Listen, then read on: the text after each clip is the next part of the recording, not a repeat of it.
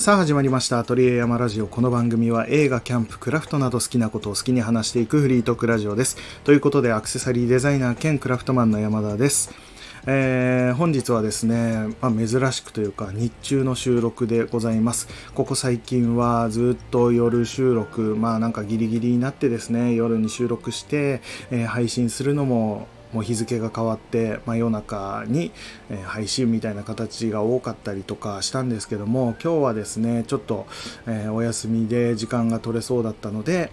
えー、日中ですねまだ明るい今は、うん、昼の2時ちょい前ぐらい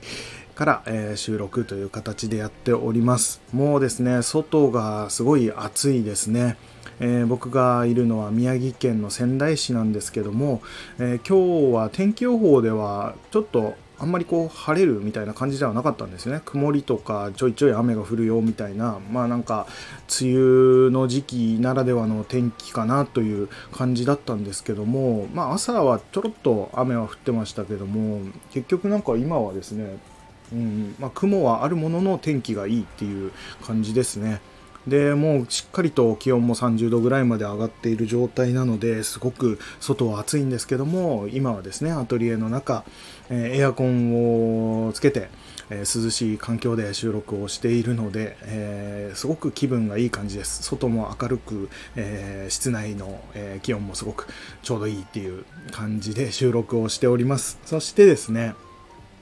え昨日ですねまたえー、ここ最近ずっとですけども、えー、植物を見るタイミングがありましたので昨日ちょっと植物を見に行って、えー、1種類だけまたプラスで買ってきてしまいました。それがですねフィロデンドロンのシルバーメタルっていう、え種類のものですね。これがですね、まあ、形としては本当シンプルな形、えまあ、観葉植物の中では有名なポトスとかえー、そういったものと似たような形にはなるんですけども色味がですねこうシルバーメタルっていう名前なだけあってですね緑色ではあるんですけどもうーんなんだろうなメタリックグリーンがさらにちょっとくすんだ感じみたいな、えー、感じです。薄い緑に表面がちょっと銀色っぽいちょっとキラキラっとした感じがする、えー、スタンド FM の方であれば写真を今回アートワークにしていて、えー、ちょっと後ろの方に写ってるかなぐらいのものなんですけども色味としてはそんな感じでございます、えー、そいつを買ってきて、えスタンダードプロダクツの丸い鉢にですね植え替えてですね、え飾ったらすごくいい感じだったのでこれはめちゃくちゃおすすめそしてめちゃくちゃ強い植物らしいのでまあ、そこまで強く日を当てなくてもいいと、うん、耐陰性もあるし、うんと、水とかもですねそこまでこう頻繁にあげるとかしなくてもむしろあげないでですねもうカラカラにこう土が乾いたらたっぷりと水をあげるぐらいでいいような感じですごく育てやすい植物なのですごくおすすめですね、まあ、フィロデンドロンっていうのは里芋科かな？里芋科の植物なんですけどもフィロデンドロン系は結構なんだろう、えー、鉢から、えー、葉っぱがドーンと大きく出てきているようなやつとか、何て言ったらいいのか説明難しいですけども、そんな感じのも多いんですけども、ただ今回買ったのはそういう、えー、なんだろう、つるのように少しこう葉っぱが伸びていって、葉っぱというか、えー、つるがこう伸びていったところから葉っぱがまあ、出てくるっていう感じなのでこう吊るして飾るハンギングっていうんですけども、えー、吊るして飾るのにもすごくいいのかなっていう感じもしますし、えー、支柱を立ててですねちょっとこう上にこうつるを這わせてですね高くこう育てていくっていうのもなんかいいようなもう強くていろんな飾り方ができるっていうすごくいい植物だなと思いましてこいつをこれから育てていく感じでございます。ということで、まあちょっとまた植物の話から始まってしまったんですけども、えー、本日お話ししたかったのは、えー、ここ最近僕はですね新しくこう仕事を始めたっていうのもあってですねその仕事についてのまあ近況的なことですね、まあ、今こういう状況でこんなことを今勉強したりとかしてて、えー、面白いとか、まあ、大変だっていうところがあったりもするのでそんな感じの話をしたり、えー、後半の方ではですね、ま、写真の方にも上げています、えスタンド FM の方は、えそのままアートワークで見ていただければと思うんですけども他ののポッドキャストだったりとかそういったところには表示されないので、えー、僕のツイッターの方には写真がえー、載るかと思いますのでそちらの方とかで見てもらえればと思うんですが、えー、今日はアイスコーヒーの話をしたいと思います。ただアイスコーヒーの話はですねおそらく前にも話してると思うんですよね。多分同じ内容話してるかなとかっても思うんですけどもちょっと僕もですね自分で話した内容を全部覚えてなかったりもするのでのでえー、もしかしたら、えー、被ってしまった話とかも結構今までもあるかとは思うんですけども、まあなんか、うん、何回もこう、なんだろうな、聞いてくれてる方とか、え、前からこうずっと聞いてくれてる方とか、そういった方からしたらまたその話かよってなるかもしれないんですけども、えー、その辺はちょっとご容赦いただいて、え、今の僕がまた同じことを話すっていうのを楽しんでいただければなと思います。ただ、えー、夏にはやっぱりおすすめだなって思うので、このアイスコーヒーの話をしたいと思います。ということでですね、えー、まずは最近のこう新しく仕事を始めての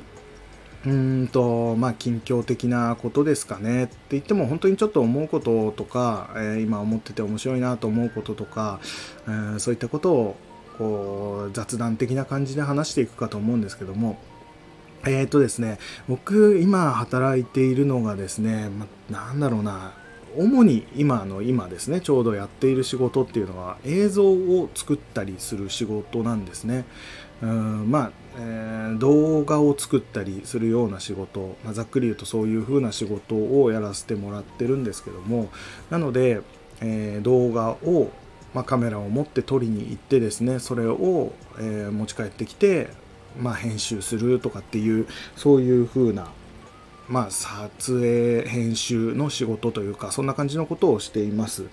うん、って言っても僕はですねこの業界に関しては本当に全くの素人なんですよね、まあ、動画を撮って編集するっていうことは YouTube を自分でもやっていたりするので、えー、まあ、簡易的なものとかはやったことあるんですけども結局撮影しているのも僕は全部こうスマホで撮った動画をまあ、スマホで編集して YouTube にアップするっていうことをずっとやっていたのでうんそのなんだろうなプロフェッショナルでやられる方が、え、しっかりこう一眼レフのカメラを持ってですね撮影に行って、え、その撮ってきた素材を、ま、パソコンでですねえー、 Premiere Pro とか、えー、 DaVinci Resolve とかそういったソフトを使ってですねしっかりこう編集をして、えー、作るっていうようなことは今まで全くやったことがなかったのでうーんそれを今やっているところなんですね。勉強しながらやっている形ですね。なので僕以外にもそのクリエイターの方っていうのがいてですねその方はもう長くやってこられてる方でいろんなそれこそカメラだったりとか機材だったりとかを持ってたりとか今までもそういう仕事をやってきた方なので、えー、その方のまあサポート的にこうえ、何かやれたらなっていう形で一緒についていって、えー、勉強させてもらってみたいな形でやっている感じですね。うんっていうところでもうなんだろうなもう日々勉強なんですよ。もう撮影に関してもそうですね。そのカメラをまあ、会社の方にあるカメラを貸してもらってとかですね、えー、それで撮らせてもらうとかっていう感じもあるんですけどもそれもやっぱりカメラの扱いっていうのは今まで全然本当にちょっとしたデジカメぐらいはいじったことはあるんですけどもそのなんだろうな、えー、専門的なところで、えー、専門的な中でも、まあ、一般的にくというか僕も聞いたことあったんですけどもこう絞りだったりシャッタースピードだったりとか ISO 感度 ISO かな、えー、の感度とかそういったものとかですねっていうのも全く聞いたことあるだけで僕は全くやり方がわからないとかどういう設定にすれば綺麗に撮れるのかとか、え、光の具合がどうだとかっていうことも全く知らなかったのでそういったところを、まあえー、話してもらったりとか教えてもらったりとかしつつ自分でもこう YouTube とかでですねこう勉強してですねなんとなくそのバランスとか、えー、そういこの状態の時はこっちを上げるとかなんかそういうのを少しずつこう勉強している感じであったりとか、えまあ、撮影がどういう風に進められていくのかかっていうところとかもやっぱりこう生でその現場を見るとですねああこういう形で普段見ている動画とかは撮られているんだとかそういうのが分かったりとか本当に面白いし、まあ、自分でもそういったところに少しずつでもこう触れていくことでですね、まあ、自分でいずれこう動画を作るとかえやっていく時のことを考えるとすごくワクワクしてくるとか、ま撮影の方法とかもそうですよね。結局編集をすることも考えた撮影の仕方とか、まあ出来上がりを想像しながら撮らないと結局適当に撮った、え動画をですね後で編集でなんだろうな動きを変えるとかっていうことってまあ、できる範囲も限られてくるというかだったりもするのである程度撮影の時点でこういう風な撮り方こういう角度で撮ったのをここにつなぐとかっていうのを考えながらうん撮影するとかっていうこととかですね、まあ、そういったこととかも、えー、考えた撮影の仕方、まあ、そういうのとかも、えー、見させてもらうとか勉強させてもらうっていうところですごく刺激をもらってですね。うん本当に自分でもこういうの作りたいと思った時はこういう撮影をしなくちゃいけないんだとかっていうのをこう頭の中で考えながらこう現場にいる感じで常にこうフル回転させていないとというかこうインプットしていかないとですね。うんもうどんどん取り残されていくとと、えー、遅れていってしまうというかもうそもそもが遅れているのに、えー、なんとか食らいついていかないとっていう状態でですねあ今頑張ってやってはいるんですよね。もうその編集とかもそうですよね。僕が持っているパソコンがそもそもこう動画編集に向いているパソコンでもなかったりとかしてこう普段なんだろうな動画を見るとか、え、デザインの仕事をするとかそういったことでは問題なかったパソコンでもやっぱりこう動画の、まあ、データの重さっていうものに対応できるとか処理のスピードとか、え、能力っていうのが全然追いついてなくてですねやっぱりこう編集するのがですねあの 4K の動画だったりとか、まあ、重い動画とかを素材として使って編集するってなると一個一個の動画読み込むだけでもめちゃくちゃ時間がかかるみたいな状態になっているんですよね。っていうところでまあ今度ですね新しくちょっとパソコンも買い替えようっていう風なことにはなってるんですけどもそういう風な形でですねまずそこからっていうもう僕はもうスタートラインにも立ててないぐらいの形なんですよねもう持ち物としてはなのでそこもちゃんとこう対応していかないといけないしまあ、頭の中でずっとこう YouTube で自分のキャンプ動画をこうやってこういう風につなごうとかこういう編集をしようとか色味をこうしようみたいなのは今までも考えて作ってはきてたんですけどもやっぱりそれの幅がこうスマホでやってたものと比べると、えー、パソコンのそういった今僕はプレミアプロっていう Adobe のソフトを使ってるんですけどもそのプレミアプロの中だともうすごく幅が広がってというかもう聞いたこともないようなことだったりとか機能だったりとかそういったものもたくさんあるのでやっぱりそれもまあ全部を把握するのは難しいのかもしれないですけどもある程度こう使うものとかそういったものは当たり前のように分かるようにはならないといけないし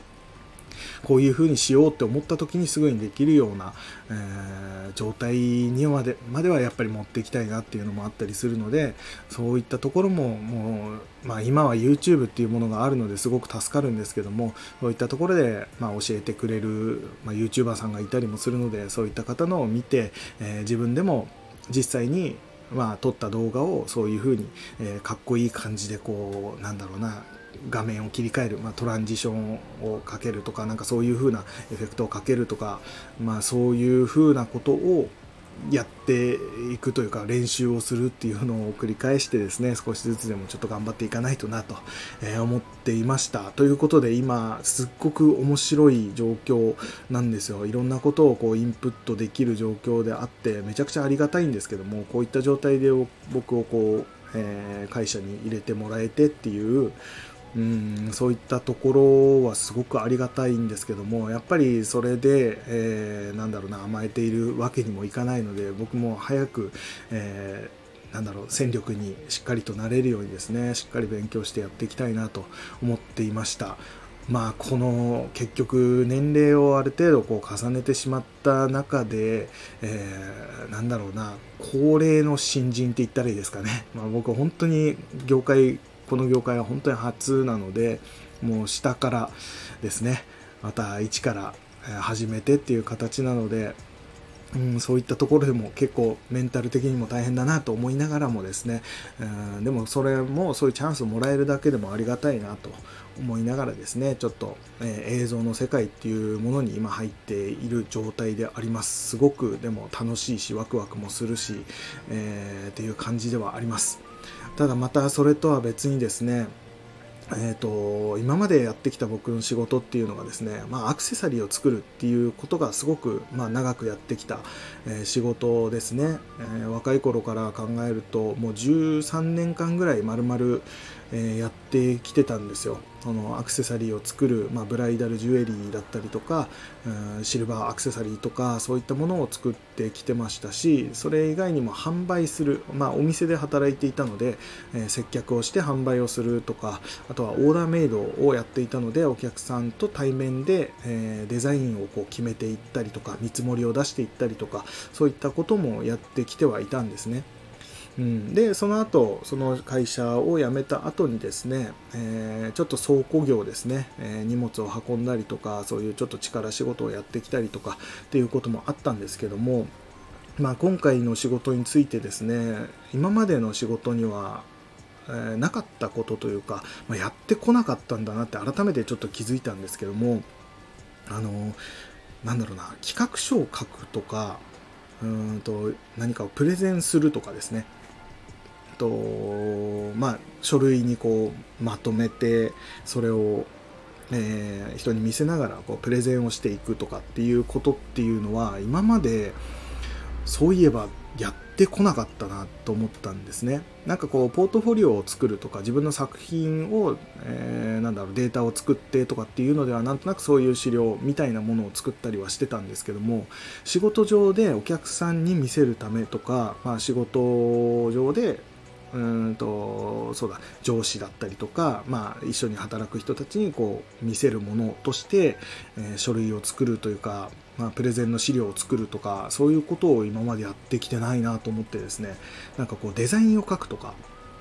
え、結局新作をアクセサリーの新作を作りますってなった時にじゃあ何点かこうデザインを考えてきてくれって言われた時に自分でデザイン画を描いて、え、それを見せるとかっていうこととかは、ま、やってきたんですけどもそれとはまたちょっと違った感じというかすごく今までやってきたことがアナログなことでもう手書きで描いたデザインとかそういったものを見せてきたりとか、ま、コンセプトとかも全部こう口で説明するようなスタイルで仕事をしていたので。いうところでこう書類を作るとか資料か資料を作るとかっていうこととかを今までそういえばやってきたことがなかったんだなって思ったんですね。で僕はその専門学校に通っていて大学とかにも行ってなかったので専門学校だったので専門学校でもそういうことはあまりなかったんですね。なんか大学生だとこうレポートをまとめるだとかなんかいろんな、えー、プレゼンをやるとかっていうのもやってくる人たちもいいのかな？わかんないんですけども。そういったところも学校でやったりした人もいたかとは思うんですけども僕はそういったところもやってきてなかったと思うのでうーんちょっとここに来て初めてだなって改めて気づいたんですよね。ああ、こういうことやってこなかったなとか、なんかこう映画とかドラマとかではそういうの見たけど、あ、自分ではやってこなかったなっていうことに気づいてですね、またここでも苦戦してるんですね。あこういうことがそうかあるかと思ってですね、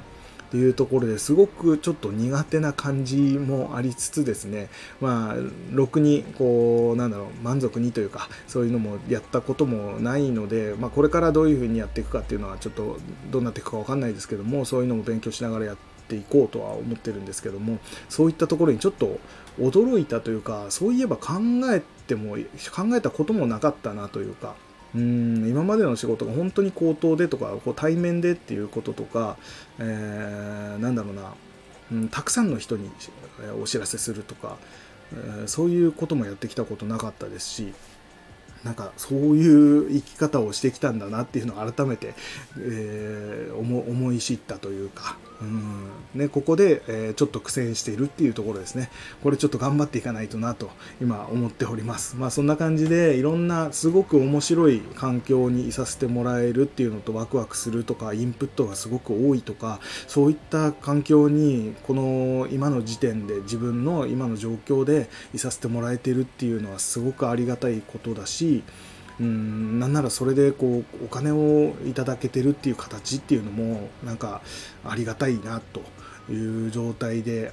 ありますね。本当に良かったなと思うんですけども。なその中でやっぱり課題というか自分なりにこう頑張っていかなくちゃいけないところ、え会社以外の部分で、まあ、勉強していかなくちゃいけないところとかいろんなその機材だったりとかそういったものもやっぱり揃えてもいかなくちゃいけないだろうし、うん、ゆくゆくはやっぱり自分でちゃんとカメラを、え買ってですね撮影器具だなんだっていうのを揃えてですねもう、まあ、一人でそういう仕事ができるぐらいのえー、状況には持っていかなくちゃいけないなとかって思ってたりもするので、うんまあそんな感じでですね、えー、新しいことに今挑戦できて、えー、楽しいし、っていう、えー、頑張ろうっていう状態でありますっていう感じですね。この撮影だったりとかそういう技術だったりそういったものを今後まあ YouTube だったりとかそういったところでも見せていければいいかなとも思いますしそれ以外にもアクセサリーの仕事とも全然こう相性のいい部分だとは思いますのでそういったところで何か見せていけるものがあったらいいなとも、えー、思いますね。まあ、今後どうなっていくかちょっと自分でもまだ分かんないところではあるんですけどもまあ、何か作ったりしたらまたここでお話ししたいと思います。ということで、まずはそういった僕の今の近況というか、えー、新しいことを始めましたというお話でした。えー、それでは後半のお話ですね。これがですね、まあ、前にもお話しましたけども、前にも前にも話しま、えー、今日の冒頭でも話しましたけども、えー、前にも話したことのあるえアイスコーヒーの話になるかと思います。これがですね、やっぱりいいなって思ったアイスコーヒーの話なんですけども、あの、アイスコーヒーをこうお店で飲んだりすると、やっぱりこう缶コーヒーで飲むのとか、なんだろうな、インスタント、まあ、アイスコーヒーだとあれですかね、ブレンディーとかが水に溶けやすかったりもするので、えー、そういったもので飲むコーヒーと、あのあれですね、ペットボトルコーヒーとか、そういったものと比べると、お店、まあ、カフェとか喫茶店とか、そういったところで出されるアイスコーヒーってすごくこう香りが良かったりとか、うーん、なんだ、味がすごく深みがあるとか、そういうふうに感じたことはないでしょうか。まあ、それなりにお金を払って飲むものだったりもするので、えー、そういうものだって、え思う方も多いのかもしれないんですけどもこれがですね全然家でもカフェのクオリティのアイスコーヒー飲めるなって、えー、思うものがありまして、えー、それがですね、まあ、前にも、え、この器具も紹介したことあるんですけども、えー、直火式のエスプレッソマシンというか直火式エスプレッソうんなんていうんだ器具なんですけどもそれがマキネッタっていうものがありましてまあ、有名なメーカーさんだとビアレッティっていうメーカーでうんとこれがですね直火式っていうものなのでこうコンロにかけて使うものなんですけどもなんかポットみたいなですね形のものなんですよ。でそのポットがですね、え3箇所にこう分かれる上真ん中下っていう形で3つに分かれるんですけども一番下のところは水をこう入れておくことができるところなんですね。一番下のなんだろうなそのカップみたいな部分に水を入れておくんですよ。でその、えー、真ん中の部分がフィルターになってましてそこのフィルターに、えー、結構細かめに引いたコーヒー豆を入れてあげるんですね。でそれを一番最初のその下のカップのところにこう設置するんですねフィルターを。でその上に、えー、なんだろうな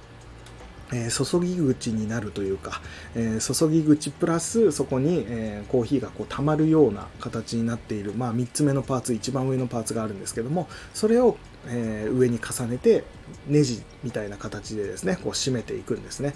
うん、そしてそれを火にかけると、えー、一番下の段にあったその水がですねこう沸騰していくんですね。徐々に沸騰していくとそこからそのフィルターを通して上の方にお湯が上がっていくとこうコーヒーになって一番上に溜まるっていう形ですね。っていう形のまあそういう風な、えー、作りになっているマキネッタっていうものがあるんですけどもこれがですね結構細かい豆をひいて、えコーヒーの豆を細かくひいてか、えフィルターに入れているのでそのお湯が上がっていく時にすごくなんだ圧がかかってもう一気に濃いコーヒーが上に上がるっていうようなものなんですけどもなのでエスプレッソっていう本当に濃いコーヒーになって上に溜まるっていうものなんですよね。これが本当にえー、コーヒーの香り甘み、えー、いろんなものがですね凝縮された、まあ、ドリップコーヒーとかと比べるとすごく苦くて、えー、コーヒーの香りとかもすごく詰まってる、まあ、エスプレッソっていうものが出来上がるんですよね、うん、これすごく美味しいんですよ。ただエスプレッソとして飲むのも僕は好きで飲んだりするんですけどもそれプラスあの砂糖を入れて甘くして飲むっていうのもめちゃくちゃ美味しかったりするんですよ。っていうので飲むのもいいんですけどもここのこのエスプレッソを氷で思いっきり冷やしてですねアイスコーヒーにするっていうのがまためちゃくちゃうまいんですよこれが。うん、これ多分やっぱり前に話したと思うんですけどもあのこれめちゃくちゃ簡単でめちゃくちゃ美味しいっていうものなんですよね。でその香りがすごく立っているエスプレッソを、まあ、熱々のエスプレッソを大量の氷を入れたですねグラスとかにですね、えー、注いでいくんですよ。そうすると氷が溶けていくじゃないですか。その分水が増えるのでそのコーヒーが少しずつ薄まっていくんですよね、まあ、水で割ったエスプレッソみたいな形になるんですよ。アメリカーノとか言いますけども。えー、その状態になるので、まあ、ちょうどいい苦すぎないアイスコーヒーになるんですよね。うん。っていうところでですね、ただ香りとかそういったものはしっかり出てくれているので、やっぱりこうペットボトルコーヒーとか、まあ、今のペットボトルコーヒーとか缶コーヒーとかも香りは良くはなっているものの、やっぱりそれには、なんだろう、全然